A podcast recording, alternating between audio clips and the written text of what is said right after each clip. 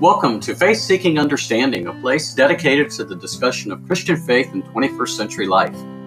C.S. Lewis said, I believe in Christianity as I believe that the sun has risen, not only because I see it, but because by it I see everything else. So join us as we endeavor to understand 21st century life through the lens of Christian faith. I'm your host, Allan Bevere, pastor, professor, author, and lover of five alarm food. Come and seek with me.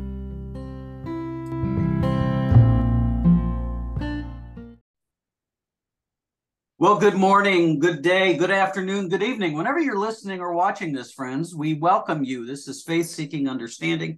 I am Allan Bevere, your host. I am a pastor, retired, professor, Bible moth, theologian in exile, and a peddler of hope. And I am the self appointed Anselm of Canterbury Chair of Podcast Theology and Culture here at Faith Seeking Understanding University, a completely fabricated institution of higher learning but a place where all seekers are invited to ponder profound things free of charge. I am excited. This is uh, one of four episodes that we produce here at Faith Seeking Understanding called The Wesleyan Way, where we reflect on things that pertain to the Wesleyan tradition and Methodism. I'm so pleased to have my friend, uh, Reverend Dr. Paul Chilcote, um, who is retired, most recent is retired from Asbury Theological Seminary in Orlando, Florida, at their campus, and uh, I'm sure is not retired with a lot of his writings and things he's doing. Paul, how are you doing today? I'm great. You know, you never retire. It's just redeployment. It is redeployment. That's what I'm discovering. Yeah, it's it's just an, and it's but it's fun. I mean, there's something about it that's I don't know what I don't know how to say it. It's a little different. You're you're freed from you're freed from having to do things to get money. right? just, I think it's you're being in charge of what you do. You you do yeah. what you want to do. And you can say yes, and you can also say no, and yeah. So you're right. It's it's a great thing. Well, Paul, thanks so much for for doing this. And friends, we're going to talk today about Paul's. Uh, this is this your latest book? No, Okay. No, it's about three or four back. Oh my gosh. Well, see, Paul is such the writer, pro- prolific writer. But I want to talk about this book. Here it is, friends. Active Faith. The subtitle is Resisting Four Dangerous Ideologies in the Wesleyan Way. It's a wonderful read. It's not a long read, uh, it's a good read. And um, so we're going to get right into this and have some conversation with obviously, uh, as you know, you you and I know all too well in United Methodism, uh, we got a lot of challenges. Uh, hmm. a lot of things are happening, right? There's there's just a lot going on.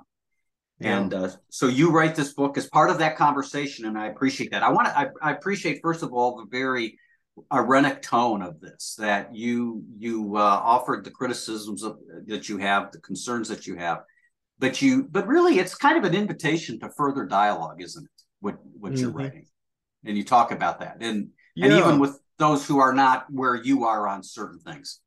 Sure. Yeah, there, there are kind of three things that coalesced uh, to bring this book about. You know, one was what you've just been talking about, kind of the status of the United Methodist Church today, and the uh, the polarization, the divisiveness, uh, kind of the rancor inside the life of the church. And, and as I lot, thought about that and looked at it, um, it seemed to reflect a lot of the things going on in society. Yeah. And maybe those were more critical drivers in the division than actually what you might describe as biblical Christianity or concerns that that are relevant to the uh, to our scriptural witness. Mm-hmm. So that was one, you know, where we are. So the even the preface, I use the language practicing a way forward together. And some Methodists, United Methodists, may remember this idea of a way forward, finding a way forward. Um, the positive, the, the book is kind of has a negative side and it has a positive side. Let me take the positive side first. In more recent years, I've become more and more convinced that one of the most important aspects of the Christian faith is what we practice we are in fact shaped by what we practice more than by what we say we believe or what we do in life that's kind of spontaneous, let's say. So there are practices in which we engage that shape us into the people we are. We are our practices. So I wanted to look at Wesleyan practices that can shape us into holy, loving, kind, and generous people. And hmm. so the practices that uh, that I look at in this book, they won't surprise anybody. Truth, joy, peace, and love. And those are practices that come out of our Wesleyan heritage that were very central uh, to the early Methodist people and to the Wesleys. That's the positive side. I wanted not only to to talk about difficulties in our time, but to provide solutions.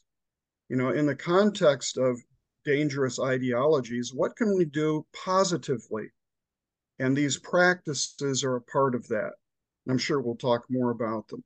On the mm-hmm. negative side, um, I was I was noticing quite a number of what I would describe as dangerous ideologies that were surfacing in the life of our world, North America perhaps in particular, um, that that really eat away at authentic Christian life. Uh, and this really has concerned me uh, deeply. So there are four of those ideologies from, from the subtitle that are, are kind of the negative counterparts to the positive practices uh, that I talk about in the book. Okay, great. Wow, that is great. We're going to talk about each of those four ideologies here uh, in a little bit. Um, so let's. Uh, so so the uh, one of the things that you uh, say in this book is that this is a progressive Wesleyan uh, approach, and um, uh, you know, I, I would initially was going to talk a little bit about the word progressive. I'm I'm not a fan of it for reasons for other reasons. Sure. However, once I started reading this book, it was clear to me that that word is is intrinsic to what you want to do, right? Mm-hmm. As long as as well as Wesleyan. So let's define those. How would you define when you say it's progressive Wesleyan? Let's do progressive first, and then let's do Wesleyan. What is what do you mean when you say progressive? Yeah, I think what I mean basically is positive steps leading us into a future filled with hope. Okay. If, if I had to, it's it's what are the positive steps we can take? That that's what progress actually means. It has to do with with taking steps, and um, you know there there are so many things that we could be doing in terms of the steps that lead us in directions that are destructive. So I, I wanted to try and identify some of those steps that we can take that move us forward.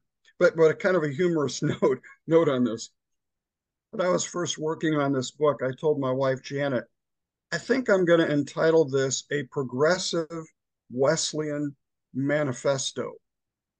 And she said, Oh, no, you are not.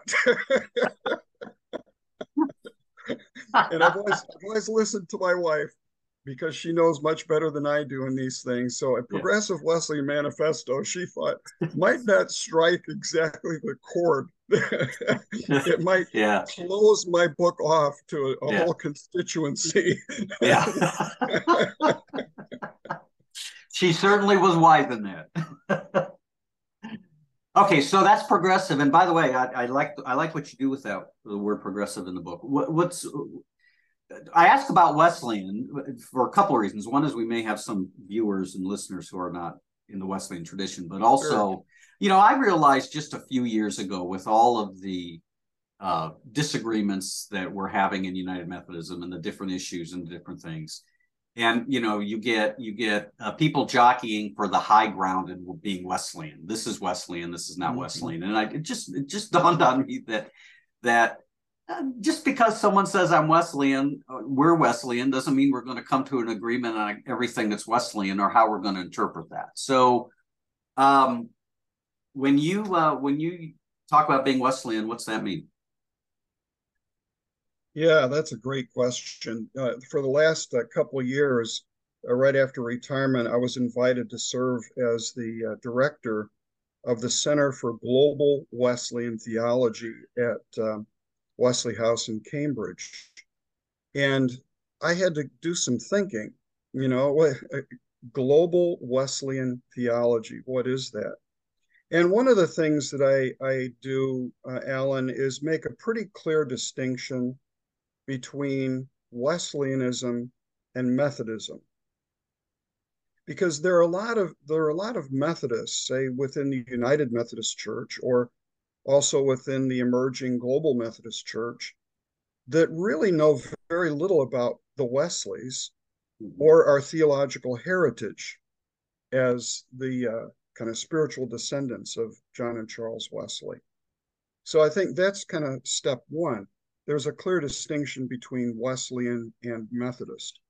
So to take the Wesleyan side, uh, John and Charles Wesley were two, uh, I, I would say, amazing theologians of the 18th century.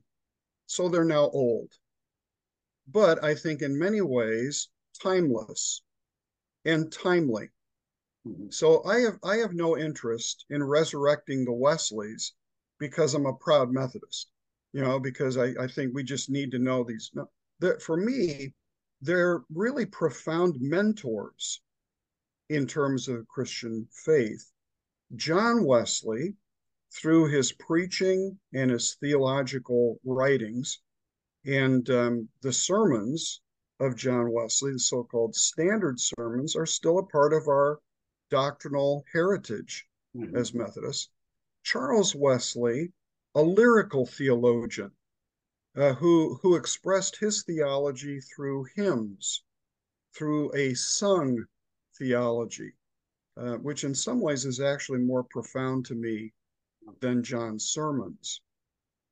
If you think, for example, I'm sure uh, even even those hardcore Methodists who are listening or watching this um, you may be able to to name a sermon or two of, of John Wesley. My guess is most have never read a sermon of John Wesley, unless maybe they're ordained and and had to in seminary. Um, but how many of you have sung "Oh, for a thousand tongues to sing"? Love divine, all loves excelling. Um, Hark the herald angels sing, Christ the Lord is risen today. All these are hymns, and and I think that uh, theology penetrates deeply into us much more so than that kind of prosaic uh, work of John Wesley. So at any rate, you know, it's it's the work, it's the perspective, it's the vision of John and Charles Wesley uh, that is what what I'm really referring to as Wesleyan. And if I had to to define that more fully, I think one of the things that I would want to say about this heritage is that it is a both and as opposed to an either or way of doing theology. Yeah. So the Wesleys had this uncanny ability to hold together aspects of the Christian faith that are oftentimes torn apart or separated from each other. So you take issues like faith and works. It's a both and. Yeah, both faith and works. Personal and social. Physical and spiritual.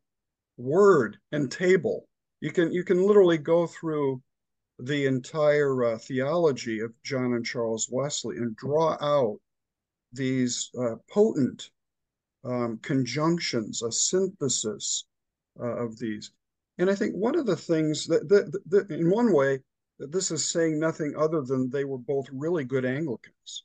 They, they were really good priests of the Church of England because this was the Anglican approach. Um, to I, I call it an approach of wide embrace. To, to extend our, our embrace as wide as we possibly can to draw in as many as possible, despite the differences within uh, perspective or approach. Uh, it, Wesleyan theology, Wesleyanism, is a tradition of wide embrace, both mm-hmm. and. Good, excellent, excellent. Well, thank you for that. That sure helps. I I do. That continues to be the thing, by the way, that just keeps me uh, so so rooted in Wesleyanism is the is the both and kind of a thing. Um, and uh, you call, you know, you in a way you call for that in this book. Let's have the conversation and and have that wide embrace and bring people in. So let's get into these four uh, mm-hmm. concerns. Uh, your chapter one, truth and practice of humility, and you talk about resisting fundamentalism. So that's the first uh, ideology that you're you're concerned about. Um, and you, uh, um, first of all, well, first of all, you want to say, and I appreciate this. This is um, uh, in the prologue. You say, "I'm not a big fan of isms. I prefer to engage real persons, not ideas, but in a declaration of this nature." Some abstractions and generalizations are necessary. This is really important to me because I, I mean, you know, you got the people, the no labels people, whether it's politics or other things. And I mean, I understand that sentiment. And I think in general, labeling people, particularly pejoratively, is not a good thing. But it's really hard to speak mm-hmm. without mm-hmm. resorting to some of this. I mean, at some point, you've got to name something. So it's not that all fundamentalists or all Wesleyans, progressives for that matter, are all monolithic, but there's a what is it? There there is a button, you know, that's that that puts us in general camps.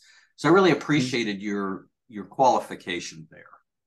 Yeah, for um, me, for me, Allan, all that is basically a a way to understand. Yeah. The, the, my my primary concern um, is not certainly is not winning. I'm, it's there, there is a an element of persuasion, obviously, because I want to be honest about who I am. That's all built into this book. You know, it represents who I am and what I represent. But I'm not as anxious to win as I am to understand. Yeah. I, I want to understand what what people think and why they believe the things they do, why they act the way they do, why they support the causes or the uh, kind of the whether it's political, religious, social, whatever, what, why they support the things they support in life. Um, so it's a, all this is is a matter of understanding for me. Okay. And and understanding, not just um, kind of in an abstract, amorphous kind of way, but understanding life through the perspective of the biblical witness as well. Um, and so, so each of these chapters has kind of a, a primary biblical text ar- around which it revolves. So it's, it's not just kind of independent navel gazing. Yeah.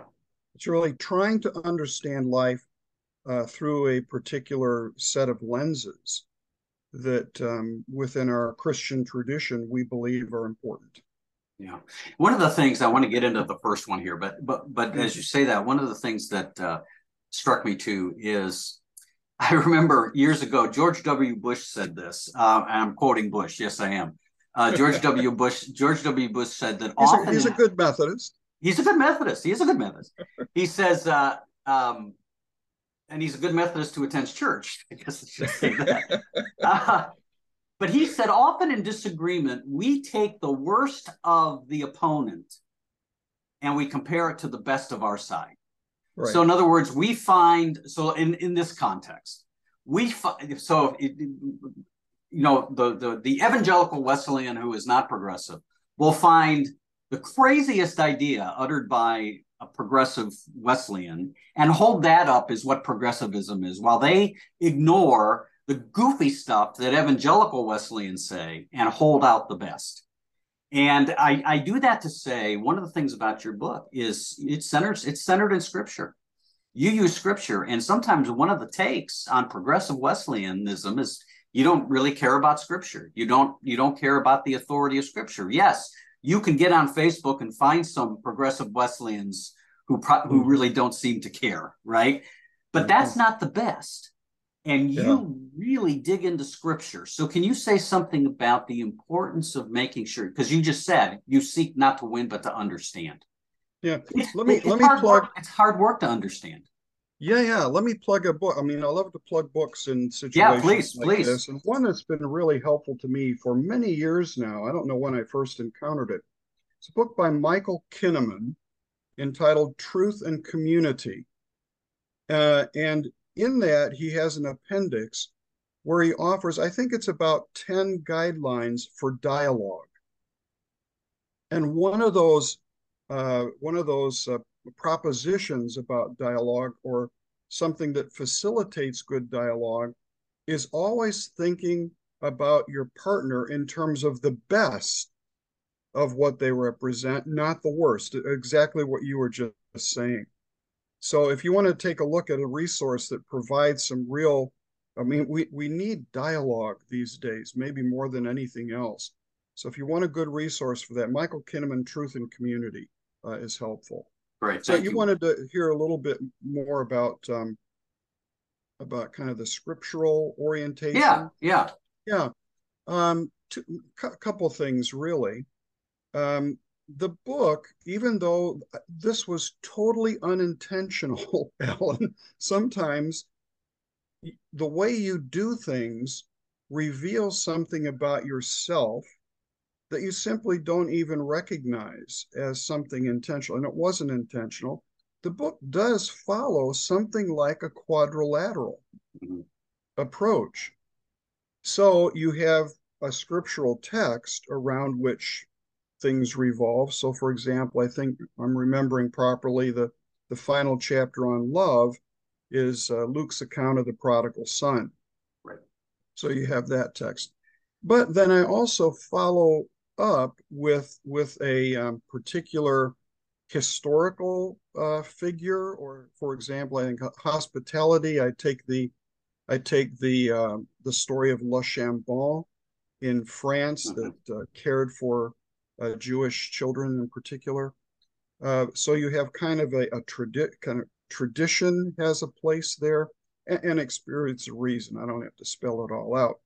So the the scripture, I would say, is in this larger context of a way of doing our faith, understanding our faith, and living it in this kind of profound quadrilateral way. Yeah.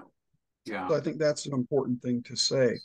The first the first chapter uh, deals explicitly um, with how we listen to or approach Scripture, because that's dealing with the um, with, with this ideology of fundamentalism, and within our Christian tradition, um, and I think growing in our time is a kind of biblical literalism or biblicism um, that is an expression of fundamentalism. And fundamentalism basically says we possess all the truth, um, and the only thing that's right is what we say it is.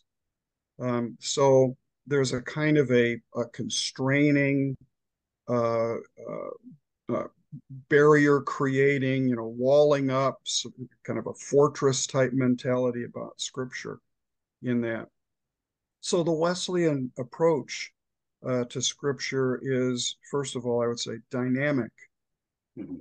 That there there's nothing static about it. It's not not a sense in which uh, Scripture is uh, has one meaning, and that meaning extends through all time, all places, all different kinds of circumstances. And a part of the reason why the Wesleyan view of Scripture is dynamic is because uh, I'll say John Wesley. John Wesley believed that Scripture is inspired, so that the Holy Spirit is an active agent in the creation of what we call the Bible, our sacred texts, uh, Scripture. But the Spirit is equally active in the inspiration of the community or the individual who is seeking to study, appropriate, apply that scripture in in its own life or their own lives. So there's a kind of a double inspiration going on, which means that scripture scripture is always new. Mm-hmm. It's never just old. It's it's always new. Uh, so I love the the language of living word. It's a living word. It's not simply archaic words that we rip into the future or into the present. Uh, it's it's a dynamic process of engaging the word that also requires a community. Yeah. Um, I think the Wesleys realize it's dangerous for any one person to engage scripture without the community of faith um, engaging it with them. Yeah, yeah, yeah. And you use one of the examples you use in this this dynamic understanding is you talk about John initially in his opposition to women who teach and, and offer the word, uh, a sermon, a message, whatever you want to call it. And but when he saw what was going on in the community with this, with the women in Methodism, with his own mother, he began to change. He began to think, hey, the, the Spirit's doing something here. Need to pay attention to it. Um, okay. And so that's good. That's good. Um, you know, you you you talked about. By the way, one of the reasons I think this is an important word for our, our culture, because you talk about the problem with fundamentalism is the need for certainty, and that we, of course, we all have a need for certainty on some level. But but you talk about how you know uh, life is more ambiguous and and complicated. I think there are a lot of uh, people today, particularly younger people, who um, are are more comfortable with complexity and ambiguity than maybe their parents are or their grandparents, and that there are a lot of people been alienated from the church community because they've run into church communities who just know the answer to everything. I, I still remember, just tell you a quick story. Uh, when I was at Ashland First, uh, and and before I retired, uh, there was a, a, young man who came into the sanctuary for church one day. wasn't a big attender, and I was I was preaching, and I don't remember what I was saying, but I I asked a question in my sermon, and then I responded, "I have no idea what the answer is." I said, "I don't know how to. I don't know. I don't know what the answer is." Trying to work through that, and so I got a I got a I got a, a text from him who said, I want to meet with you because you're the first pastor I've ever heard who said he didn't know something. I want yeah. to talk to a pastor who doesn't know everything. which which for me was just, I mean, you know, to say that is to just to state the obvious. Um, but there yeah, is a problem. That, and that really that really plays uh, Allan right into the central theme of that first chapter, which is humility. Yeah. Is yeah. it's it's it's a posture of humility that led you to be able to say, I don't have an answer here. Yeah.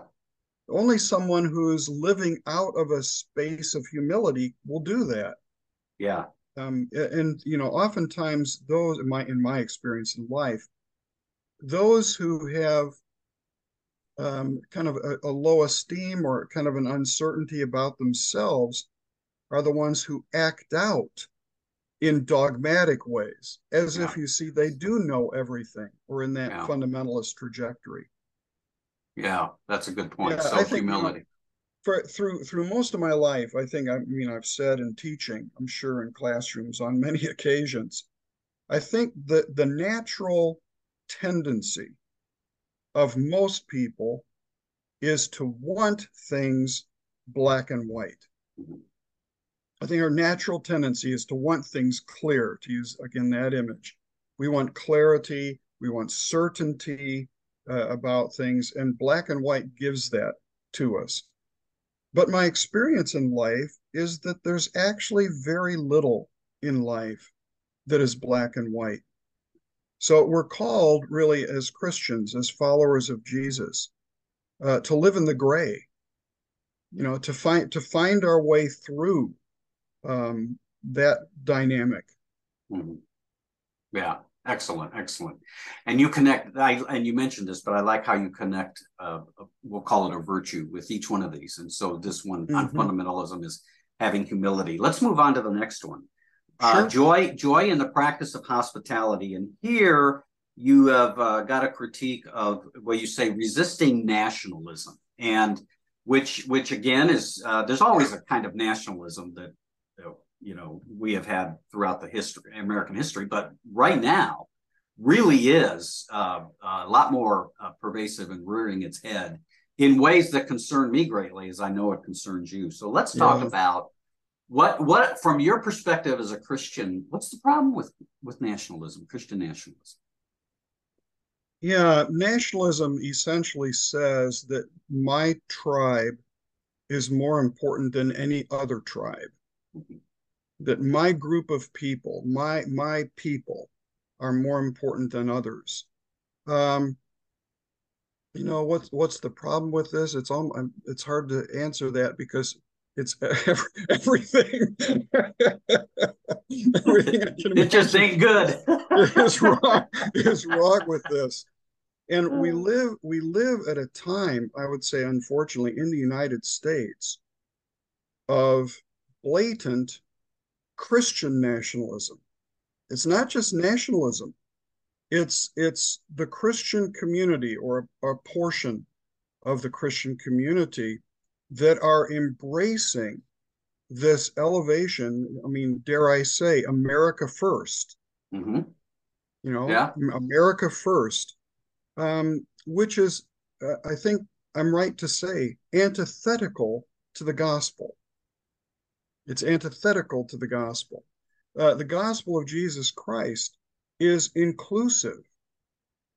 It, it embraces all people as brothers and sisters of one family, as opposed to the Hatfields and the McCoys, right? you know, who feud uh, in in life. Um, so it's a the the Christian faith is, and I, and I don't I have no illusions that this is easy in any way whatsoever. But the Christian faith is a uniting force, ideally, in the yeah. life of the world. It's a bridge building force, um, not not anything other than that. So, and and primarily, um, you know, to use the L word, you know, it, love is the, is at the heart and core uh, of of all of this. So we have some real challenges, I think, in the United States these days related to Christian nationalism. Um, and I can't talk about it, although I don't I don't make a major issue of this in the book. I think maybe reflects the several years back when it was when it was written. And I'm not sure I even would focus so much on this today but there is a direct parallelism here, in my mind at least, with what was happening in Germany in the 1920s and 30s after the First World War and the rise of nationalism. Yeah. And which became fascism right. uh, in Germany under Adolf Hitler. Yeah.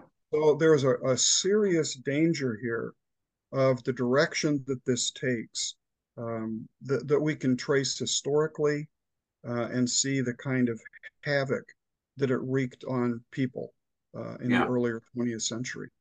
Yeah, you know, it's interesting you mentioned that because one of the things I've done is distinguish because, you know, it is popular today to be sloppy in playing the Nazi card. You know, Barack Obama was accused of being a Nazi and Bush, George W. Bush was accused of being a Nazi. So I really try to avoid that. But right. there is, but what I do say is if you talk instead about nationalism and authoritarianism, which you get in the 30s and not you get before even Hitler comes to power and right. Nazis come to power, you have an authoritarian authoritarianism and a nationalism that ends up if you give it if you give it space and air and you, you fuel it does turn into fascism or can turn into communism depending on depending on the leaning but so it's perfectly acceptable for me to say, you know, some of the stuff we've been seeing in the last six, seven years looks like maybe not Germany in the 40s, but it looks like Germany in the early 30s, in the late yeah. 20s. Absolutely. Yeah. And and so it's, it's what I, it's what I would call a Bonhoeffer moment. It's a Bonhoeffer moment. It's a Bonhoeffer yeah. moment in right. which we're living. Exactly right. And no, by the way, nobody nobody votes for a dictator. Nobody says I'm voting for this person because we need a good dictator. No, they vote for someone who offers them security, offers them uh, to solve the problem, and uh, they're willing to overlook certain things. And then that's you know, so so it's not that dictators get power, authoritarians get power, and then that ends up turning into a dictatorship. So those are just some. Yeah, that reminds me of something I had meant to say a little bit earlier, uh, and directly applicable here. I think um, kind of statement number one. We live in a time of unbelievably rapid change. Mm-hmm. And my experience, I'm, I'm basically an historian. When I look at the history of the church or the history in general, when when people are going through an era of change, what they want is authority. Yeah. They, they want someone to say, this is right and that is wrong. They they they default in in a more aggressive way, I think I would say, into that black and white mold. Uh, and if there's somebody who can assume that authority on their behalf, it relieves them. Yeah. Then yeah. they then they don't they don't they don't have to be troubled with the messiness of life, you see. So right. I think that the nature of the changes that we're experiencing in our world today are astronomical and I think lead in in the perspective, the attitudes, and some, maybe even subconscious, unconscious uh, ways of being of people. They they want an authority, uh, an authoritarian. That that's what they are yearning for in this time of rapid yeah. change. Yeah. And when when I think of the change that's happening just in the course of my lifetime, it's pretty astronomical. When when you think about changes in technology, you, you think about the demographics of the United States, and and it will take a lot to convince me, Allan, that the, at the root of almost all of this is a latent, if not blatant, racism. That I'm racism is still an issue in our national life that we have never been able to to kind of uh, get beyond uh, in, into a more healthy way of living. So yeah. if racism, and you think of the the demographic changes, I think this has a lot to do with people's attitudes about immigration, for example. Uh, everything it it, just, it it clouds and pervades life. Racism. Yeah, it is. It's right there, and and there's no doubt about it. It's interesting as you say that. Uh, in the early 90s i was doing work in generational differences and trends and things like that and i, I was giving i was going to district comp, district uh, conferences and church conferences presenting this material because my ds at the time wanted me to do it but everything i read this is 1990 91 92 everything that i was reading uh, all these people who follow these trends were saying that the next major major crisis in america will be right about now, but they were saying about 2020 or so, and it will be over race. It'll be over the changing demographics. I mean, they were saying this 30 years ago, people who were in the watch. So here we are. So, so basically, you know, in, in the in the end, Allan, I think it all boils down to one word: power. Yeah, yeah. You know, so right. so those of us like you and I, who white, white, middle, upper middle class folk, um, uh, m- many people in our era, in our generation, you know, think longingly back to 1953, and and with with the kind of uh, rose-colored glass review of the past, where everything was just so great, which basically yeah. meant all of us were in control. Yeah, we we had the power. Uh, we controlled the power in government. Um, and now all of that's different. Now all of that is changing, and that unsettles people. Yeah. And makes them angry. Yeah. Um, it doesn't bring out the better angels. Yeah. See, yeah. of our character. Yeah. Uh, so there, there's we, we live in a uh, maybe it was in our in our pre um, blog conversation we're talking about uh, some of these things and um, yeah. Yeah. Yeah. I was struck. Uh, you tell the story uh, in the book of your one daughter uh, and her Muslim friend. yeah. Was Anna. very concerned, Anna, uh, because of what was going on at the time, a lot of anti Muslim rhetoric. And, you know, she reached out to her friend who I guess they were exercised at the gym together. Uh, it, re- it reminded me of back in 2016, I think 15, 16, there was some talk, although it didn't happen, but there was some talk by what I'm going to call nationalistic, nativistic elements in politics, saying that maybe we need to have all Muslims register, you know, and and of course, you know, any of us who know history, you know, that just, you know, we just we just the red flags go up.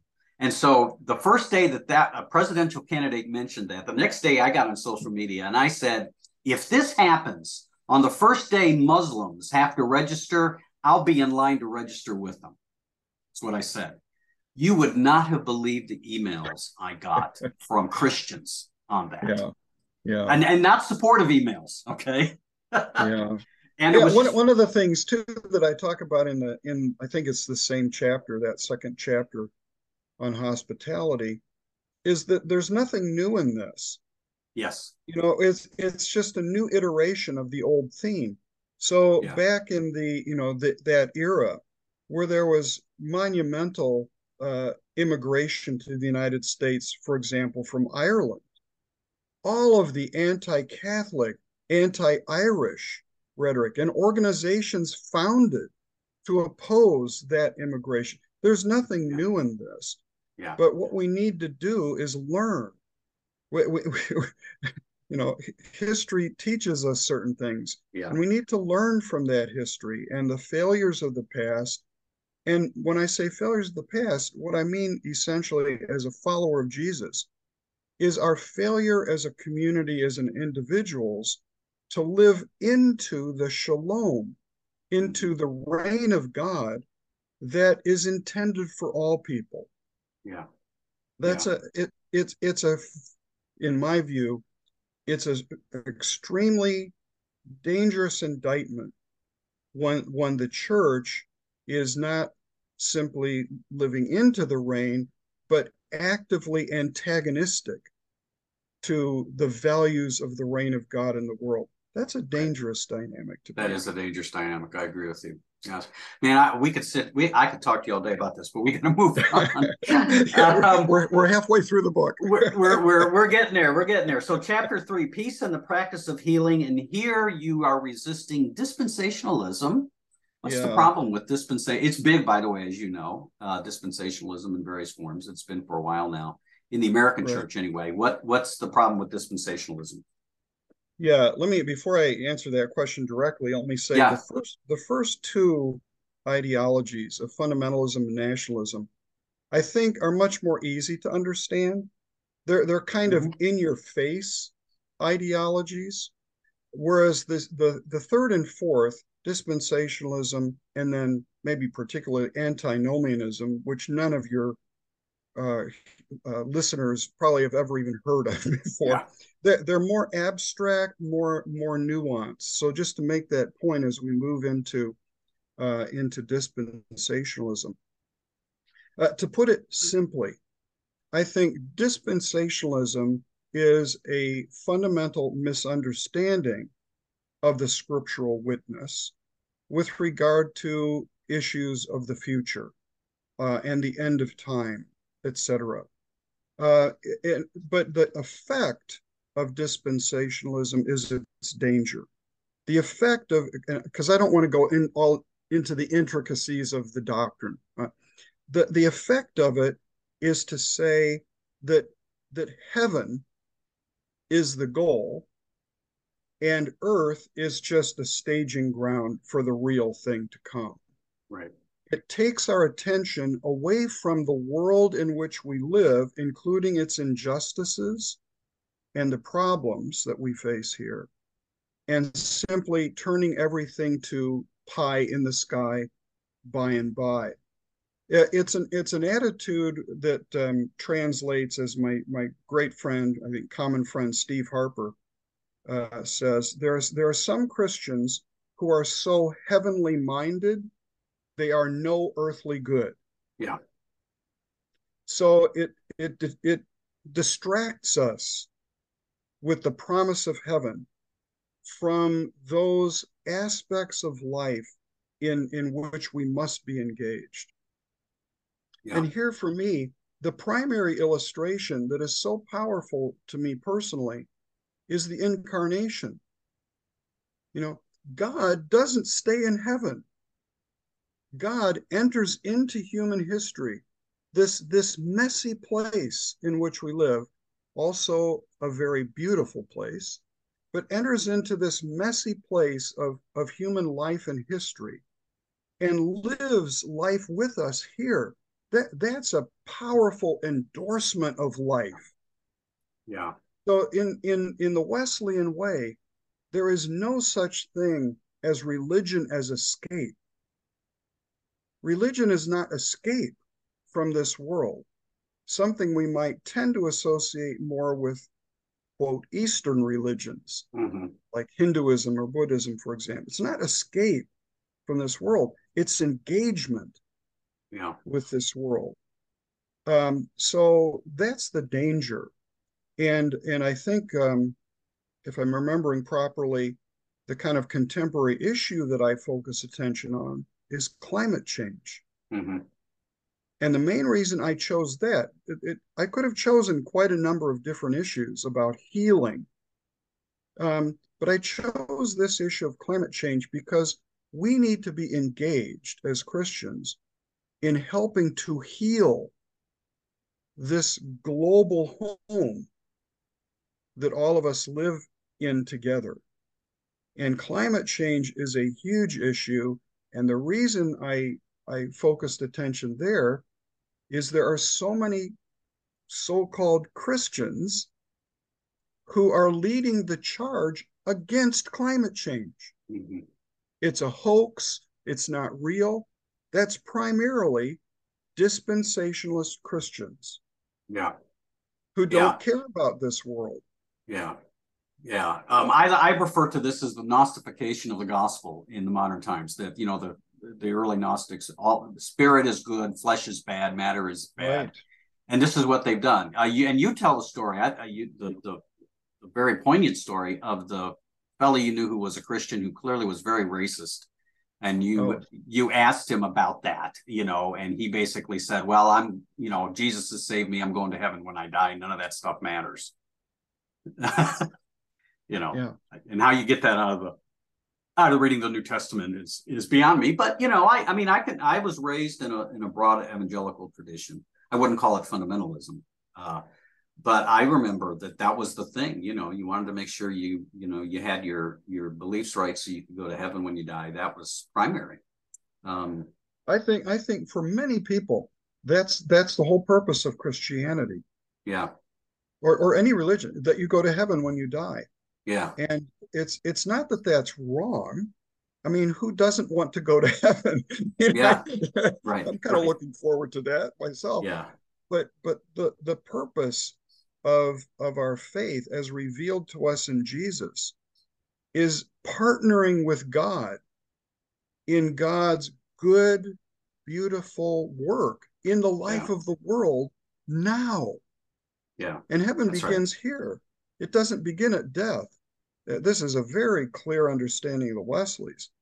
Heaven begins here as we live into the fullest possible love of God and the fullest possible love of neighbor. Yeah. And, wow. and with re- regard to climate change, I want to say the fullest possible love of our children mm-hmm. and our grandchildren and our great grandchildren who will inhabit this globe. Yeah. Yeah. You know, Absolutely in the next several hundred years. I mean, uh, we we have got to leave something behind that is inhabitable. Mm. Otherwise, I, I'll just say blatantly, this may be my most blatant statement here today, Allan. What difference does evangelism mean? Yeah. What difference does evangelism make if we can't live on the globe? Well, that's a good point. That's now that's a, a long. That's don't get me wrong that's a long way down the road. Yeah. That's that an in, in uninhabitable globe is a long way down the road. But we're moving there aggressively. Well, and if we all, and I think everyone would agree that we want to leave a better world for children and grandchildren. Well, why is why is concern for uh, creation uh, and the world and what's going on? Why does is that not included? Right. in leaving them that world because it's not just about leaving them a kind of world where they can make good money it's you know um it, you know and so you know i read a theologian many many years ago who was talking about this very thing and he said he said the the eternal life is the frosting on the cake but it's not the cake. It's not the substance. He said you know uh, of, of, of the gospel. The substance of the gospel is living here and now in faithfulness and walking. Yeah. so yeah i thought it was good. Image all right we got to get to the the, the real the real meal is Eucharistic. The real meal is Eucharistic. Yeah, the, yeah. The real meal yeah. is is a is a meal of thanksgiving, is a yeah. life of thanksgiving and service to others. yeah. yeah. we have to get to the last chapter, which is the most important in some ways love. Yeah. Love and the practice of holiness. holiness. I just, I just, uh, by the way, published a little book on holiness. That's shameless self promotion, friends. Just so you right. know. Run, run, out and get it right away. Yeah, run out and get it right away. But I loved what you wrote. Uh, I, I, thought, well, Paul, Paul would agree with me, so this is good. I'm, i must be right. Uh, chapter love and the practice of holiness, resisting antinomianism. And you're right. I think that maybe that is not something a lot of us encounter. What is antinomianism and why is it a problem? Yeah, boy, we have such little time. Let me try and wrap that up. We're good. We're good. And yeah, uh, antinomianism basically comes from Latin, which means against law. Yeah. Um, and the basic understanding of this is uh, if we think about salvation, is putting all of our emphasis on faith and de emphasizing the goal of love. Mm-hmm. Uh, the, the, the watch cry of the Protestant Reformation of, of the 16th century was sola fide, faith alone. In other words, opposed to salvation by works.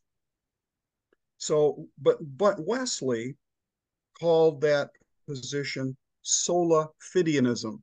In other words, faith aloneism. And and what what the Wesleys do in their theology is restore the balance of faith as the foundation and love as the goal of redemption. So faith is essential. I, down here in Florida, where I am, not too far from uh, from uh, Cape Kennedy and Canaveral, all that. Faith for the Wesleys is the launching pad. The mission is love. The, the goal is love. So the purpose of our life in this world is to love God as fully as we can and love our neighbor and all of creation as fully as we possibly can.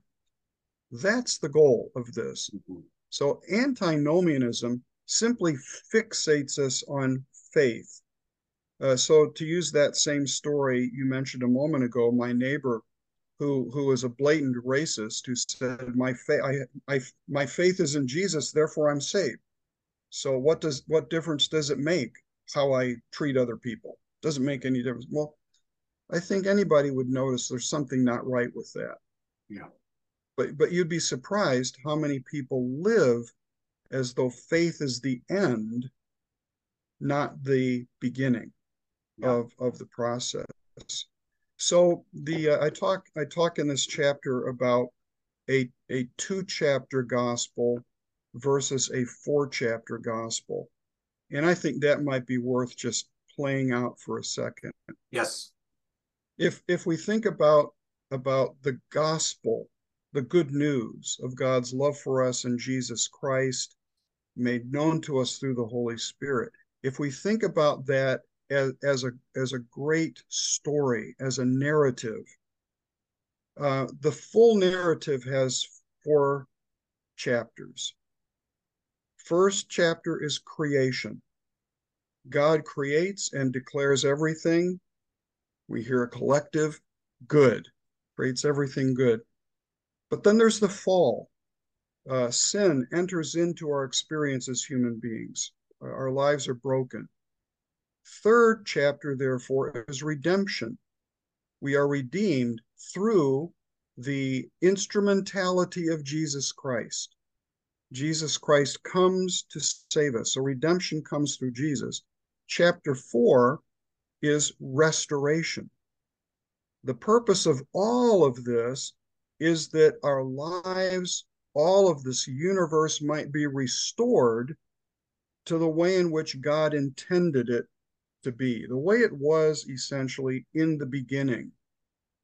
Uh, now, the danger in our time that, that comes out of this antinomianism, or maybe the other way around, antinomianism comes out of this perspective is that particularly within North American evangelical Christianity, that four chapter gospel of creation, fall, redemption, restoration tends to be collapsed into the two central chapters sin and redemption.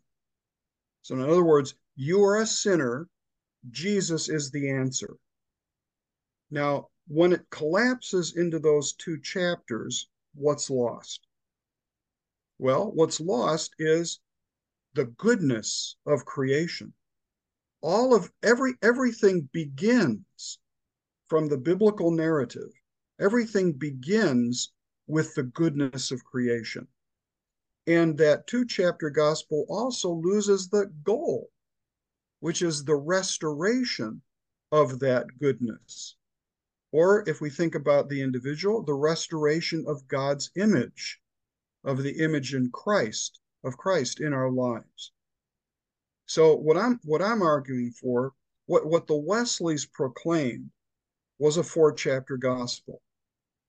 It was a gospel that begins with the goodness of creation, declaring all good, recognizes the, the brokenness of the human family through sin, and the redemptive purpose and presence of Jesus as Savior in our lives.